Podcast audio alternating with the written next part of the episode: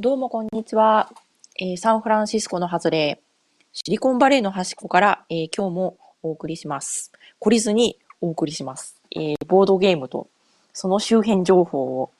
えー、ゆるくもしつこく、えー、喋ってしまおうという、えー、恐るべき、えー、素人発想のおかんキャス、今日も始まります。ということで、えー、こちらが、えー、じゅういちがつにじゅうくにちの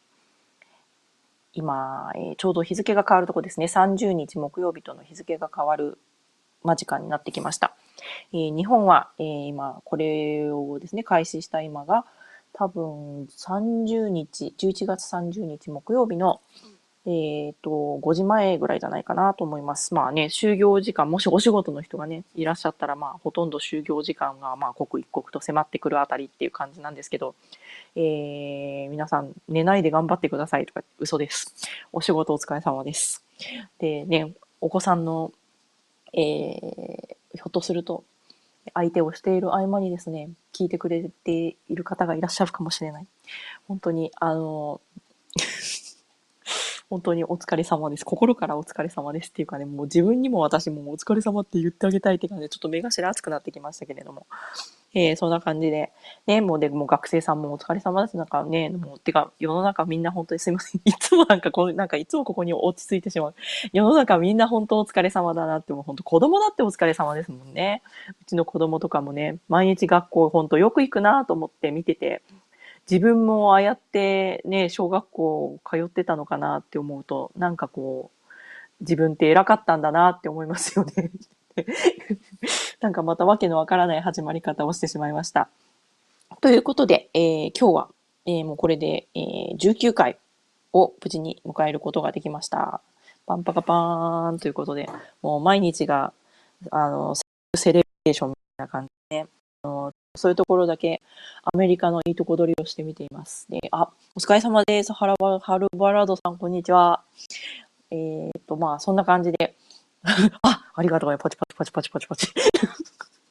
なんかそうですよね。だからなんか、こうやって一人でこうね、あの、ポッドキャストを始めてみて思ったんですけれど、なんでね、こうあの、昔よく聞いていたね、真夜中のラジオなんかで、みんなが結構わーってやってるのか、しかも一人、まあ一人でね、もう淡々と話すですね、ちょっと世代バレちゃうんであれですけれど、やっぱあの真夜中のジェットストリームとかですね、ああいう雰囲気があるのとか、面白かったですしね、あとはまあ他に、あの、よく聞いていたのが、まああの、坂崎幸之助の糞とかとかいろいろありましたけれども、そういうのは置いといて、なんかこう、ね、一人でわーっていくのもあれですけど、やっぱなんかこう、その場になんかね、何人かいてわーって言って、わーってこう、拍手がわーみたいな風になるっていうのの重要さっていうのもなんとなくわかりますよね。で、あの、で、私もなかなか全てを網羅できてないんですけれども、いくつかですね、あのー、えー、聞かせていただいた、あの、もうすでに、もう、老舗の先輩のポッドキャストの皆様のの番組なんかだと、やっぱりなんかその辺がですね、やっぱ皆さんすごい上手いですよね。なんかで、だから、あーと思って勉強をしているんだかしてないんだか、学んでるんだか学んでないんだかみたいな感じなんですけれども、まあ、いいや。うん。あの、もうね、自分は、あの、おかん以外の何者にもなれませんのでっていう感じで、まあ、マイペースでいこうと思います。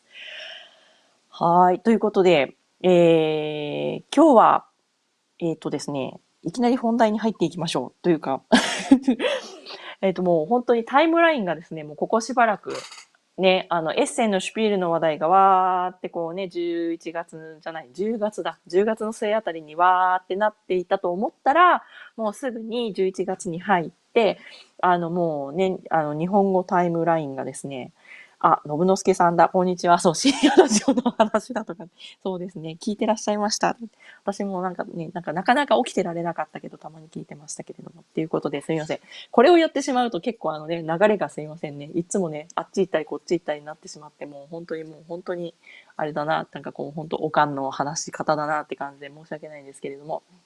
で、そのじゅういちがつのですね、もうね、あの、一時からですね、もう、今ずっとタイムラインが、ツイッターのタイムラインが、もうゲームマの話題で一色じゃないですか。もうゲームマーケットでもう皆さん本当に特にもうゲーム作られてる方なんかはもう特に、あともうね、ゲームもちろんあの楽しまれる方の方たちももうやんややんやっていう感じで、あのちょっとすごいあのね、ああの言ってしまうと結構ただらただならぬアウェー感なんですけれどもなんかもうね、でもあーすごい、あーいいなーって思いながらあのすごい拝見しています。で、なんかすごいおって思ったのとかはですね、私もだからね、まあ、全くいけるわけでもなくね、買えるわけでもなくっていうか、あ、でもあ、ね、通販対応していただけたあのハンザの女王の、えーと、豊さんのゲームはなんと海外発送してくださるということで、あ、あ、鳥さんこんにちはじゃなくてこんばんは、どうも。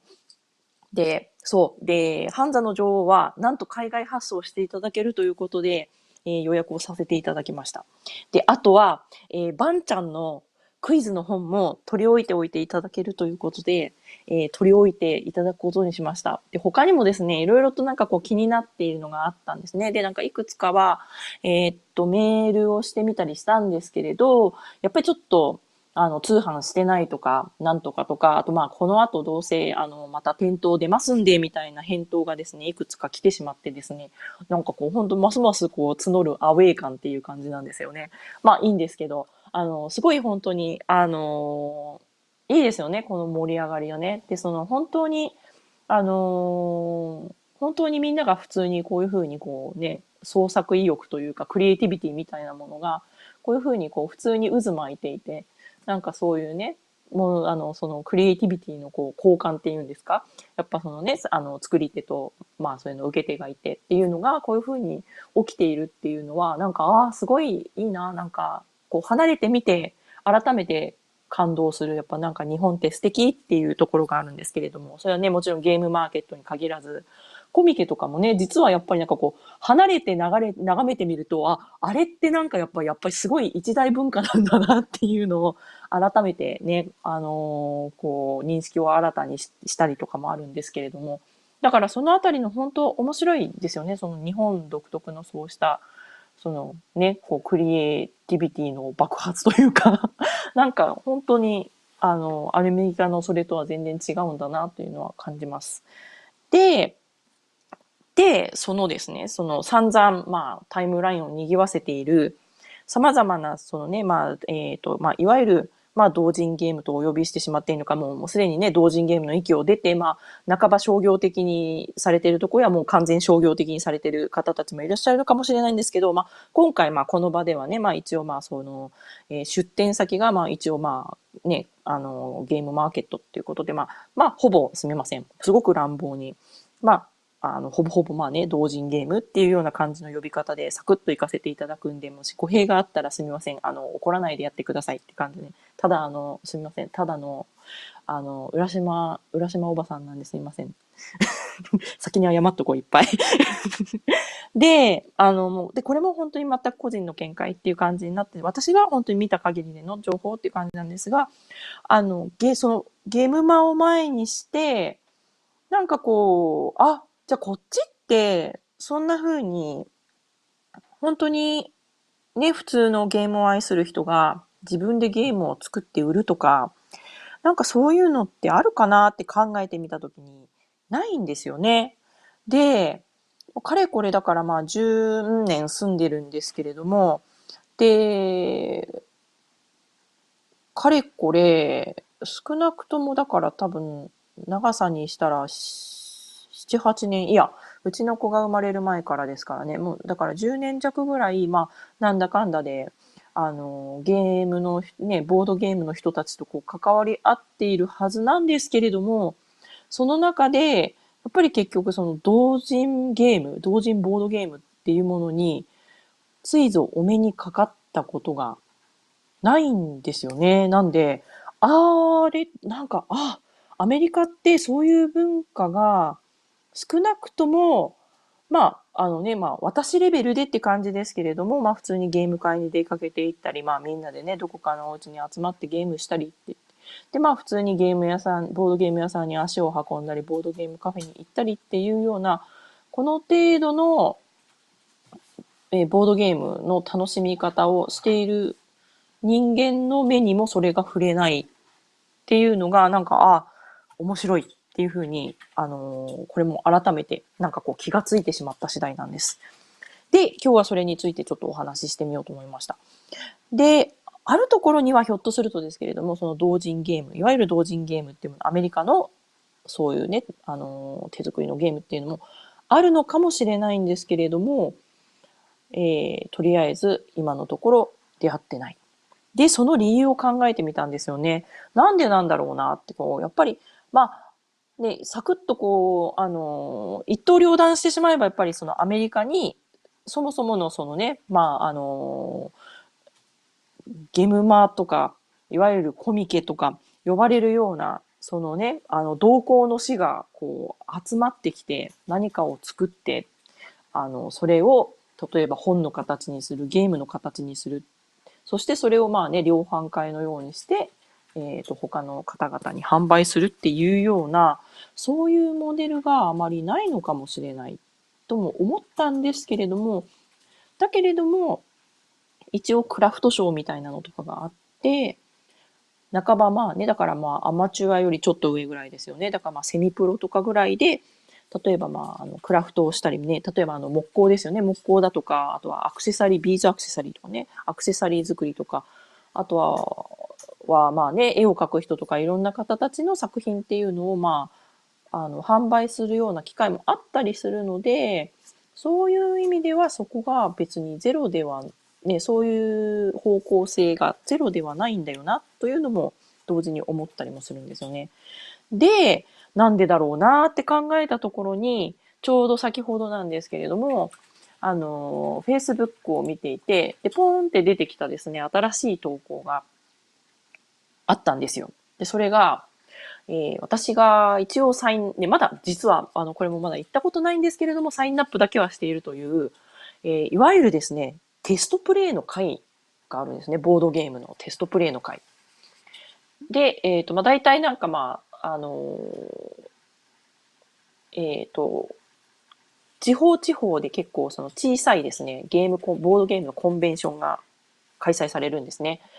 あの、大きいものだと、例えばもう本当にあの、ジェンコンとか、あのね、あの、ボードゲームギークコンとか、あの、まあ、今はもうフロリダでダイスタワーコンとかもやるようになったりとか、あと、オリジンとか、まあね、さ、あの、あとは、えっと、もうちょっとビデオゲームですね。テレビゲームっぽくなると、あと何でしたっけ、名前が、あ、ダメだ。名前が出てこない。毎年シアトルとかでやるやつとか、なんか、なんかこう、あるじゃないですか。その、ああいうもう本当に商業的でも、この、あの、大々的にものすごい大きいね、何万人っていう動員数っていうものじゃなくて、本当にこう、じんまりとした、あの、まあ、千人程度ですよね。千何百人程度なんですけれども、まあ、地元の、ね、これ前もお話ししたんですけど、ホテルとかを、借りて、その会議室でですね、それぞれに、とか宴会場みたいな場所を、まあ例えばここがまあね、ティーアールピージー の間とか、ここはユーロゲームの間っていう風になってやるんですよっていうお話はしたと思うんですけれども、そういった、だいたいその地元の小規模な、えー、ボードゲームコンベンションと、そのまあテストプレイの会、だいたい名前プロトシュピールっていう風になぜかそこだけはドイツ語なんですけれども、その会がですね、だいたいまあ同時開催されるようになっていて、そのボードゲームコンベンションの会場の中にですね、だいたいまあやっぱりそこにそのテストプレイの間っていうのがあるんですよね。で、あ、そうです。多分 イースリー とかです。あ、ありがとうございます。本当にもうなんかね、いつももう本当に自分の無知とですね、この瞬間的にあの、あ、なんだったっけこれっていうのが出てこないですね。これ多分、なんだっけ。カレーのせいかもしれないし、あの、カレーっていうかね、ただまあ、年取ってるせいかもしれないし、あれかもしれない。本当にあれ、なんかいつも皆さんになんか、なんか教えてもらいながら進めているオカンキャスっていう感じで、なんかもう本当かたじけないですけれども。ね、で、そうなんですね。で、そのテストプレイの間っていうのが、まあ、あるんですよ。で、私もいつもですね、通りかかりながら、あ、なんかこう面白そうじゃないと思、思いながらですね、あのー、何度も通過して、まだ参加したことはないんですけれども、先日やっとそう、あの、思い立ってこのサインアップだけはしてみたんですよね。で、やっと情報がこう来るようになってきたんですけども、で、えっと、実際にじゃあ、そのテストプレイのまでじゃあ何が行われているのかっていうと、そこには、えー、ゲームの、まあ、デザイナー、つまりね、作り手側の人たちが、えー、まだですね、だから制作途中のゲームを持ってきて、えー、ぜひね、あの、テストプレイしてほしいっていう作品を持ってきてくださいっていう風になってるんですよね。で、そこで、えー、で、その、ゲームのその作り手側、デザイナーの人たちは、まあ、他の、えー、仲間ですよね。同じようにゲームを作っている、えー、デザイナーさんたちにも出会えるし、なんとそこでですね、出版側の、まあ、パブリッシャーの人なんかも来ていると。なので、そこで、まあ、いわゆる、まあ、ネットワークとかね、ネットワーキングで、まあ、みんなで知り合って、まあ、情報共有したりね、あの、まあ、今後につなげていきましょうっていうような場になっている。で、えっと、こちらで、まあ、テスト、ね、ベータテストなんかを行うことで、で、まあ、ゲームのですね、その、まあ、最終、最終的なというか、その、まあ、バランス調整なんかを、えー、行う機会として使ってくださいっていうふうになってまして、で、あとは、まあ、そこであれですよね。まあ、他のデザイナーが、じゃあどんなゲーム作ってんのかなっていうのを、まあ、そのデザイナー自身の人も、まあ、テストプレイに参加するっていうことができる。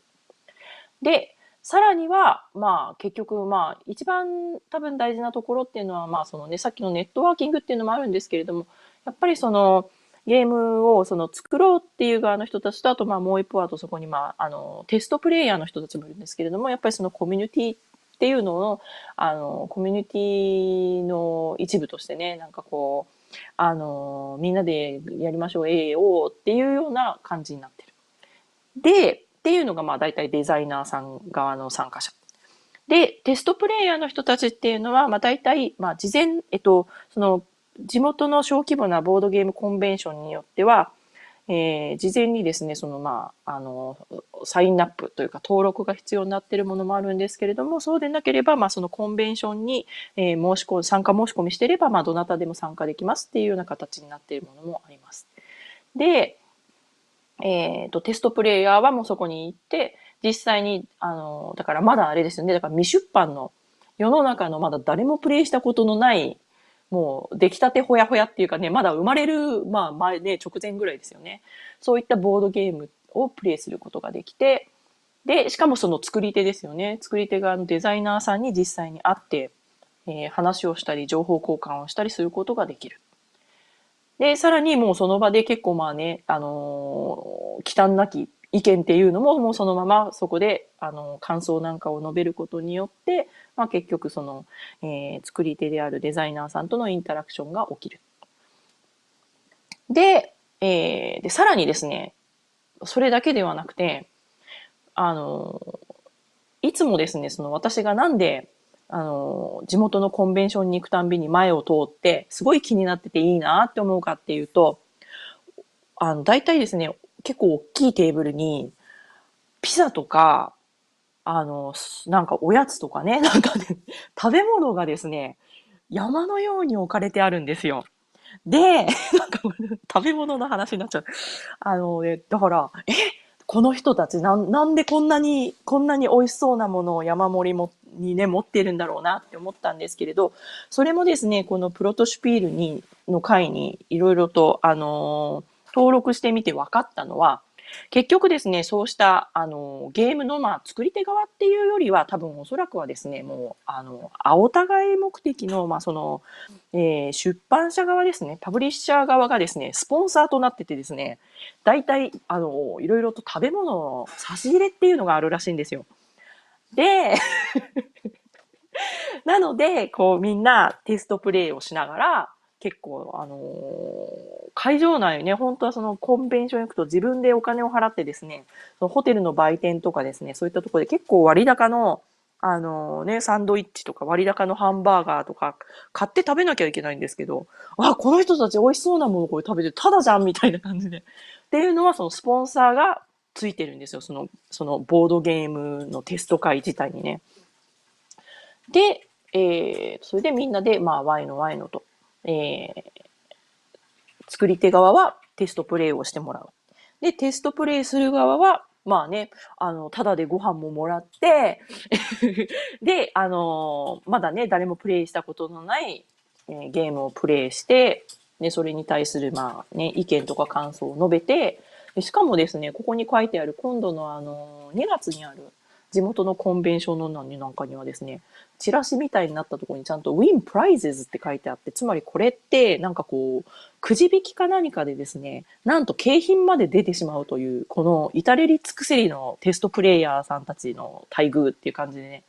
で、テストプレイが行われていると。で、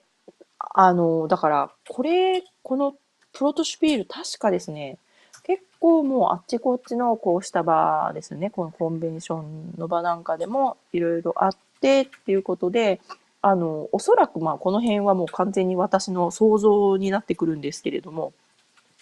なんかもう仕組みとしてですね、多分ゲームをまあそうやって作り手がいる、でテストプレイをする、でもそこにそのもうパブリッシャーさんが来ているとなったら、もう本当に、あ、このゲームはこうキラリと光るところがあるっていう風になったら、あのね、まあさっきも少しちらっと言いましたけど、多分もう青たがりがそこで起きてるんじゃないかなっていうのはすごく思うんですよね。で、例えばだからどこか何か足りないところがあるとかね、あのー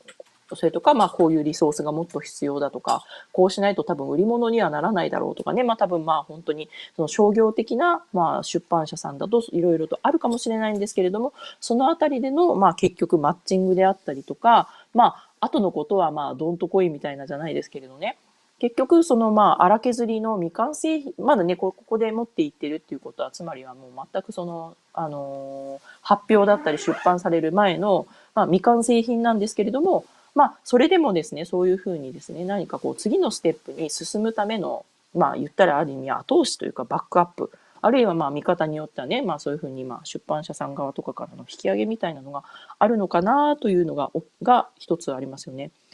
うん、で、あとは、それで、まあ、それで何が言いたかったかというと、結局だから、このプロトシュピール、そのテス、ゲームのその、えー、テストプレイの回っ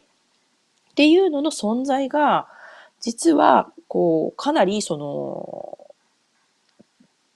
同人ゲームっていうような形で、周りにですね、こう、あの、一般の市場に出てしまうっていうよりは、もうなんかこう、その、かなり作られた仕組みの上で、なんかそういうことが起きてるんじゃないのかなという香りがプンプンしているという、えー、まあ、この辺は勝手な想像かもしれないし妄想かもしれないんですけれども、ちょっと今度ね、そのにがつはね、ぜひちょっと、あの、怖がらないで、あの、その、ピザをタダでもらいに、えー、ぜひこの、えー、テストプレイの回行ってみたいなと思ってるんですけれども、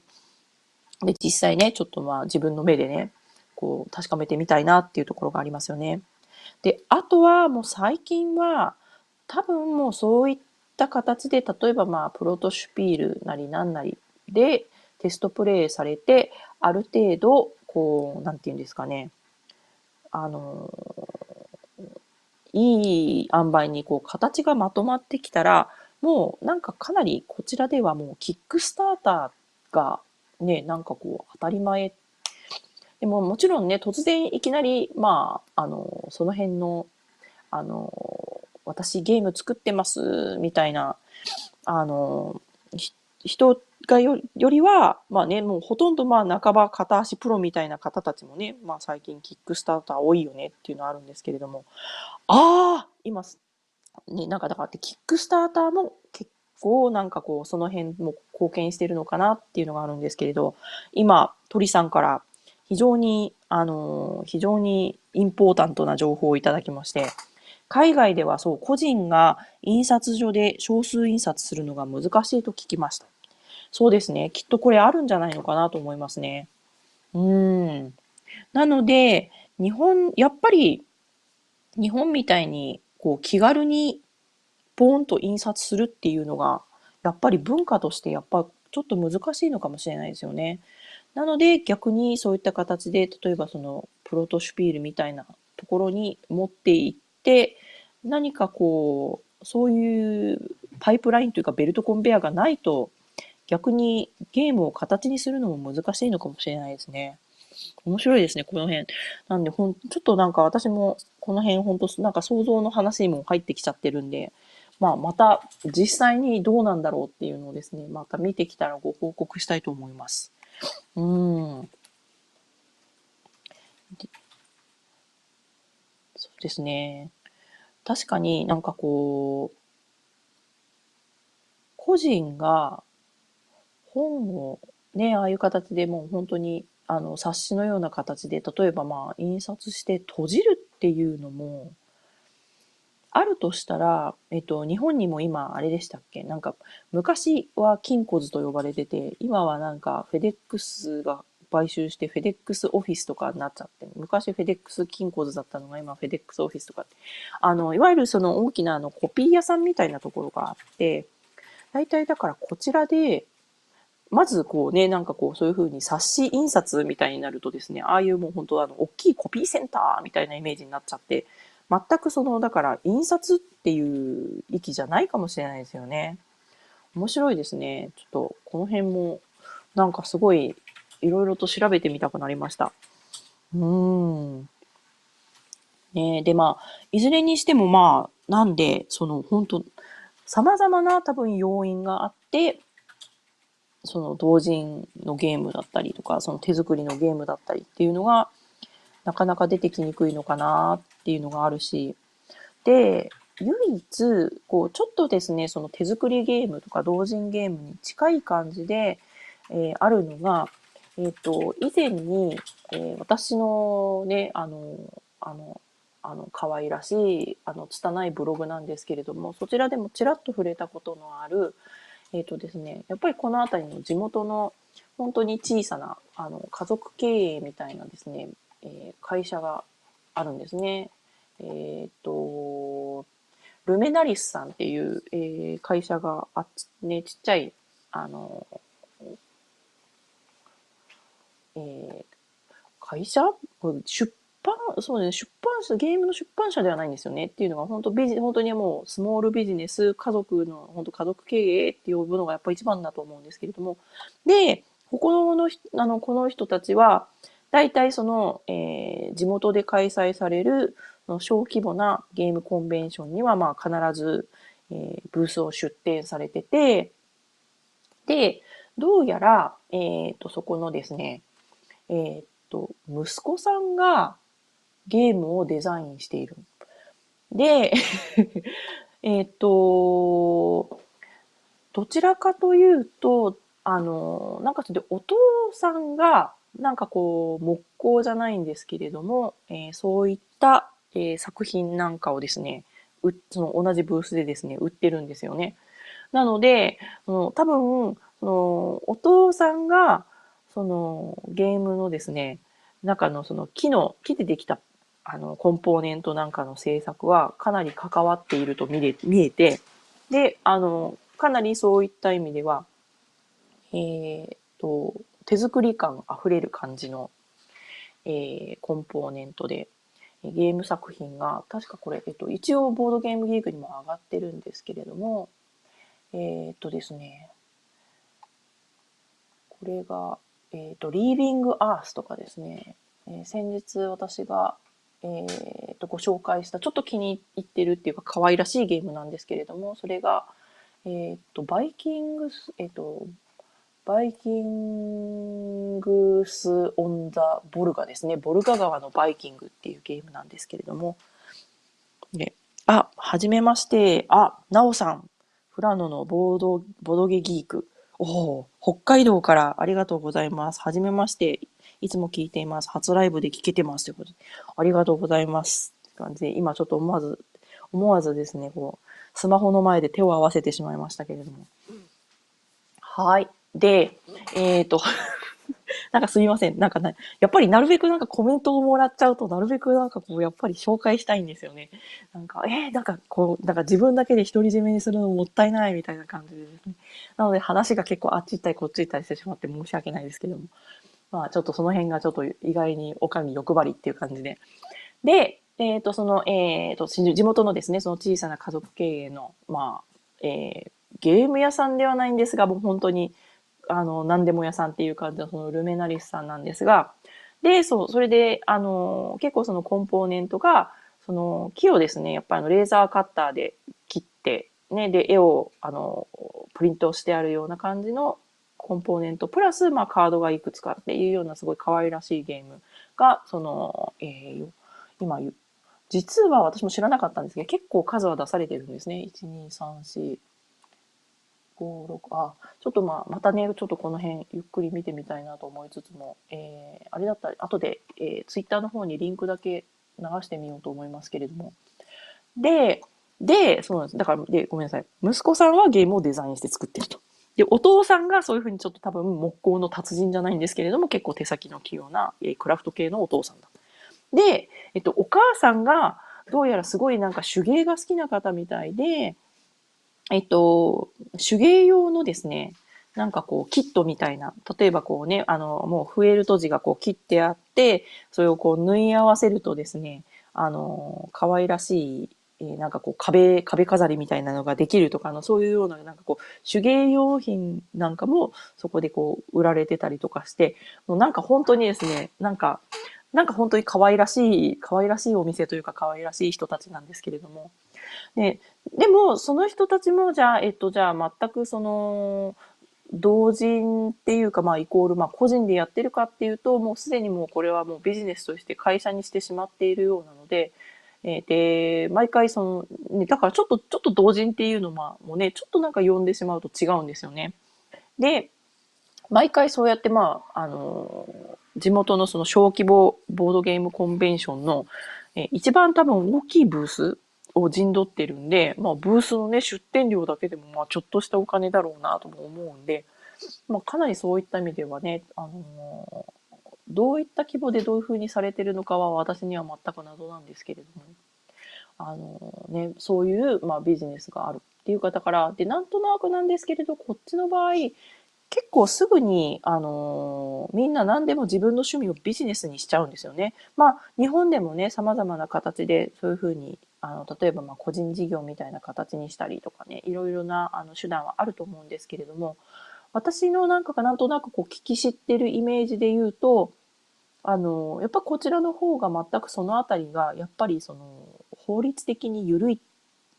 ような気がしますね。なので、例えばじゃあ、自分の、まあ、趣味があって、えー、例えばじゃあ何かこう手芸品を売りましょうとかボードゲームを売りましょうってなった時に、まあ、例えばそれである程度まあそのあるね、まあ、簡単な自分で勝手につけた屋号みたいな、別にそれで登録特に最初はする必要もそこまでないんですよ。で勝手に自分で例えばじゃあ私がおかんゲームっていうじゃあ、あの名前でゲーム作っちゃおうって思ったら、もうおかんゲームっていう形で、例えばもうツイッターアカウントを作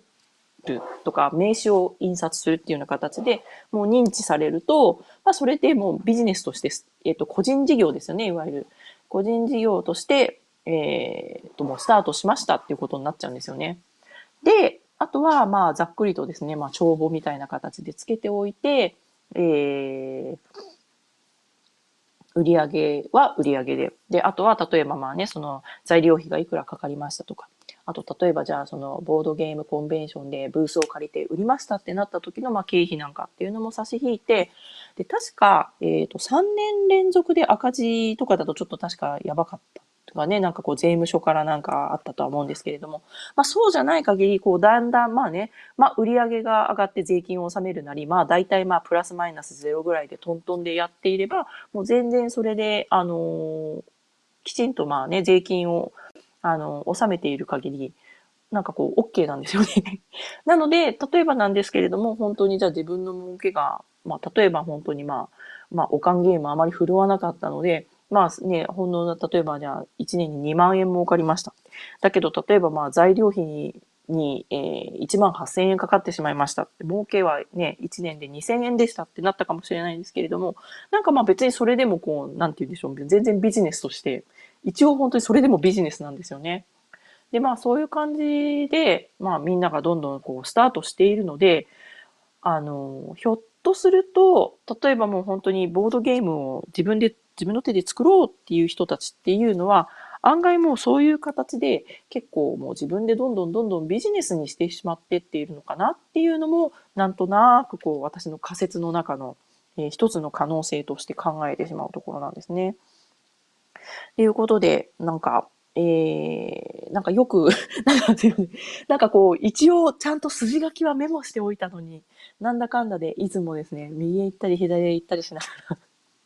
なんかこうよくよくわからない論旨になってしまったんですけれども、まあそんなわけで、まあ本当様々な要因があって、本当にまあ日本の、えー、日本の文化とか、まあ、日本のね、そのそういった、えー、ゲームマーケット的な、そういった土壌とはもう本当にやっぱり全く違うんだなというのをですね、なんかこうお話ししてみることで改めてちょっとこう自分なりになんかこうしみじみしてしまいました。なんか、ああ。もうね、本当なんかいいですよね。あの、あの、こう皆さんが作られてるちっちゃいね、こう可愛い箱のゲームとかが、私はまだそんなに全然、あのー、見たこととかもないんですけれど、一回だけ、その、前回、はちがつですね、に、日本に帰った時に、イエローサブマリンの秋葉原店の方にですね、ほんのちょっとだけ立ち寄れたんですけれども、その時に、やっぱそのね、あの、同人ゲームコーナーみたいになって、もう本当今までにね、見たこともないような、本当に可愛らしいゲームとか、もうなんか、なすごいタイトルだな、ブブみたいなとかですね、いろん、いろんな、本当にいろんな作品がわーって並んでいて、あ、これが、これが、いわゆるツイッターで、みんながね、話していて、こうやってあのね、ゲームマーケットって言って、なんかね、ゲームマー、なんかって言って、こう、ブースの番号とか書いてある、あ、これがそれなんだなっていうのが初めて分かって、なんか本当になんかすごい、あのー、すごいいいなって思いました。なんか本当こうなんかよりどり緑のなんか宝石箱のような感じがしてすごいいいですよね。なんでこのままこうねそういうのがどんどんどんどん今なんか参加者数もどんどん増えてるっていう話だったんですけれども、あのいい風に、えー、ますますあのー、こう伸びていくといいなっていうのをですね、こうなんとなくこう物陰からあのー、ちょっとヒューマくんのあきこ姉さんのように見ておりますっていう感じで、えー、と伺っています。だけどね、なんかそういう意味だとなんかちょっとあれですよね。なんかその辺ね、アメリカでもそういうのはもっと起こってもいいなとか思って、なんかやなんかね、だからなんか最近自分もなんかゲームというものを作ってみようかと思いました。なんか作ってみたいです。でもさっきこっちにはあんまり印刷屋さんがないって聞いたんで。発注は日本にしなきゃダメかもしれないですね、まあ。そんな感じで、えっ、ー、と、あ、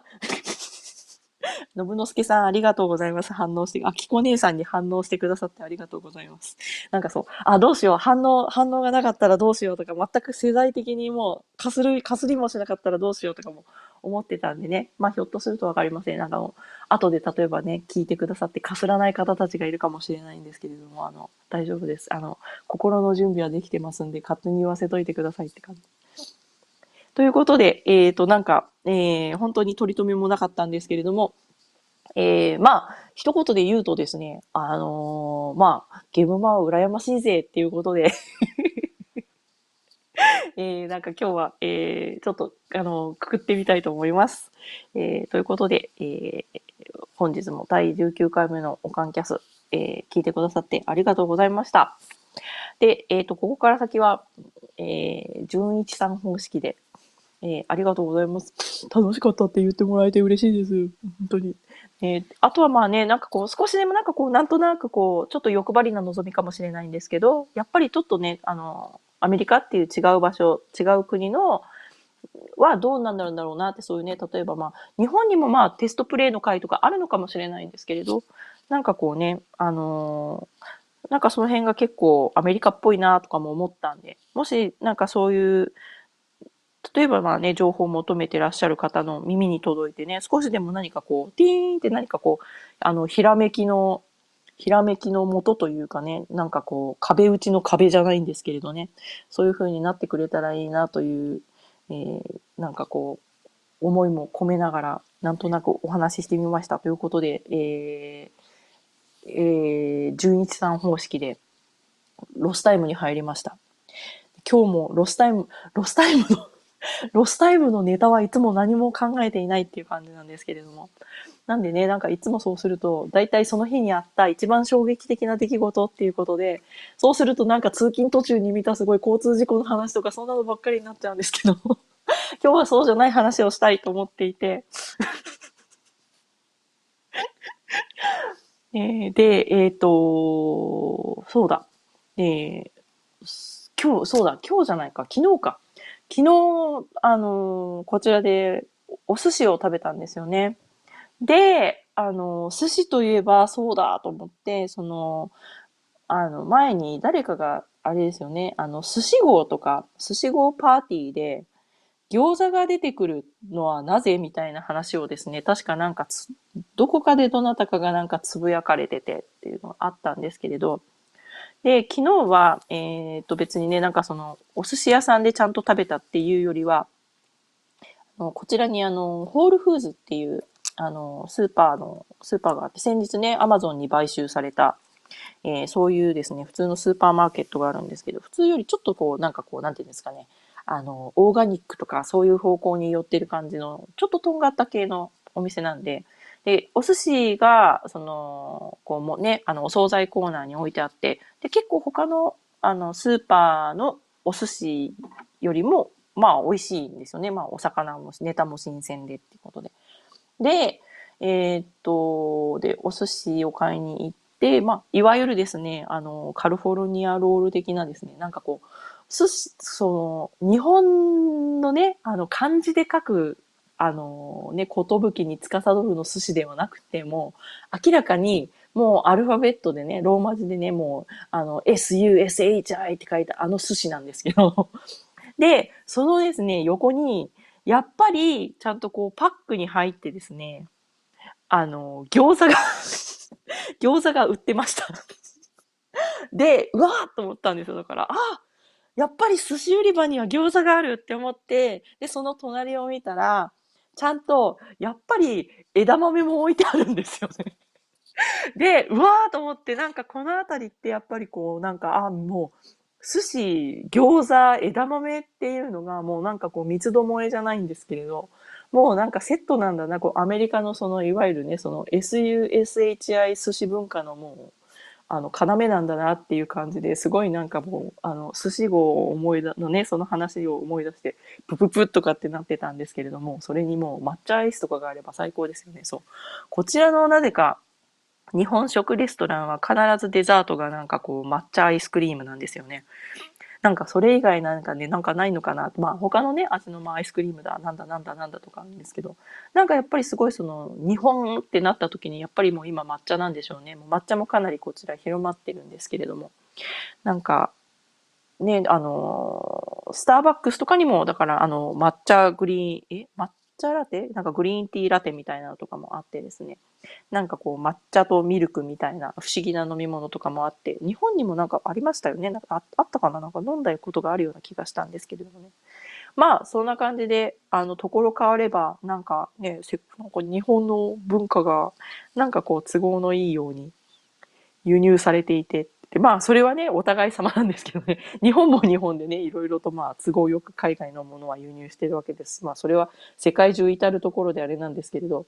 その文化が輸入された時の、その、なんて言うんでしょうね。こう、一種のミューテーションみたいなのはなんか面白いですよね。あ、寿司号オーストラリアなんですね。じゃあ、オーストラリアもきっと餃子とセットなんだ。なんかなんで、本当にあれは本当、わあ、寿司号の世界そのまんまやと思ってですね、昨日はちょっと、えー、なんとなくこう、プププッとなった楽しい、えー、楽しい瞬間でした。ということで、えー、今日もこんな感じで、ロスタイム、あ、大丈夫かな、えー、本当に、えー、おかんキャス聞いてくださってありがとうございます。ということで、なんか、あれ明日は記念すべきにじゅっかいということで、なんか少しはもっとこうね、身になる話ができればいいなと願いつつ、なんか結局、身になる話があるのだろうかっていう感じなんですけれども、えー、まあ、あの、えー、ひねり出してみようかと思います。ということで、えー、これからですね、えー、日本、まあ、いよいよ夕方で、多分ね、そろそろ、あの、こっちもそうですけどね、日本もそうですよね、きっともうね、あの日の入りが早くなって夕方真っ暗ですよね。なんかこっちももうほんと今、夕方ごじ、もう夕方ごじで真っ暗なのかな、多分今、あの、えー、サマータイムが終わっていちじかんずれた関係で、もうほんと真っ暗なんですよ。で、夕方が本当真夜中っていう感じで、その中をですね、いつも車を運転して帰ってくるのがちょっともうなんかかなりの恐怖なんですけれども、ね、あの皆さんもどうぞ、あのー、暖かくして、えーまあ、寒くなってきましたけれども、どうぞ、えー、いい、えー、夕べをお過ごしください。で、もしこれを明日の朝とかですね、まあ、通勤途中で聞いてくださる方がいらっしゃったとしたらですね、まあ、あの今日も一日頑張りましょうっていう感じで、えー、頑張りましょう。あとね、あの子育てされてる方々もあの頑張りましょう。ということで、えー、本当に今日もありがとうございました。それでは、えー、また、えー、明日までどうぞさようなら。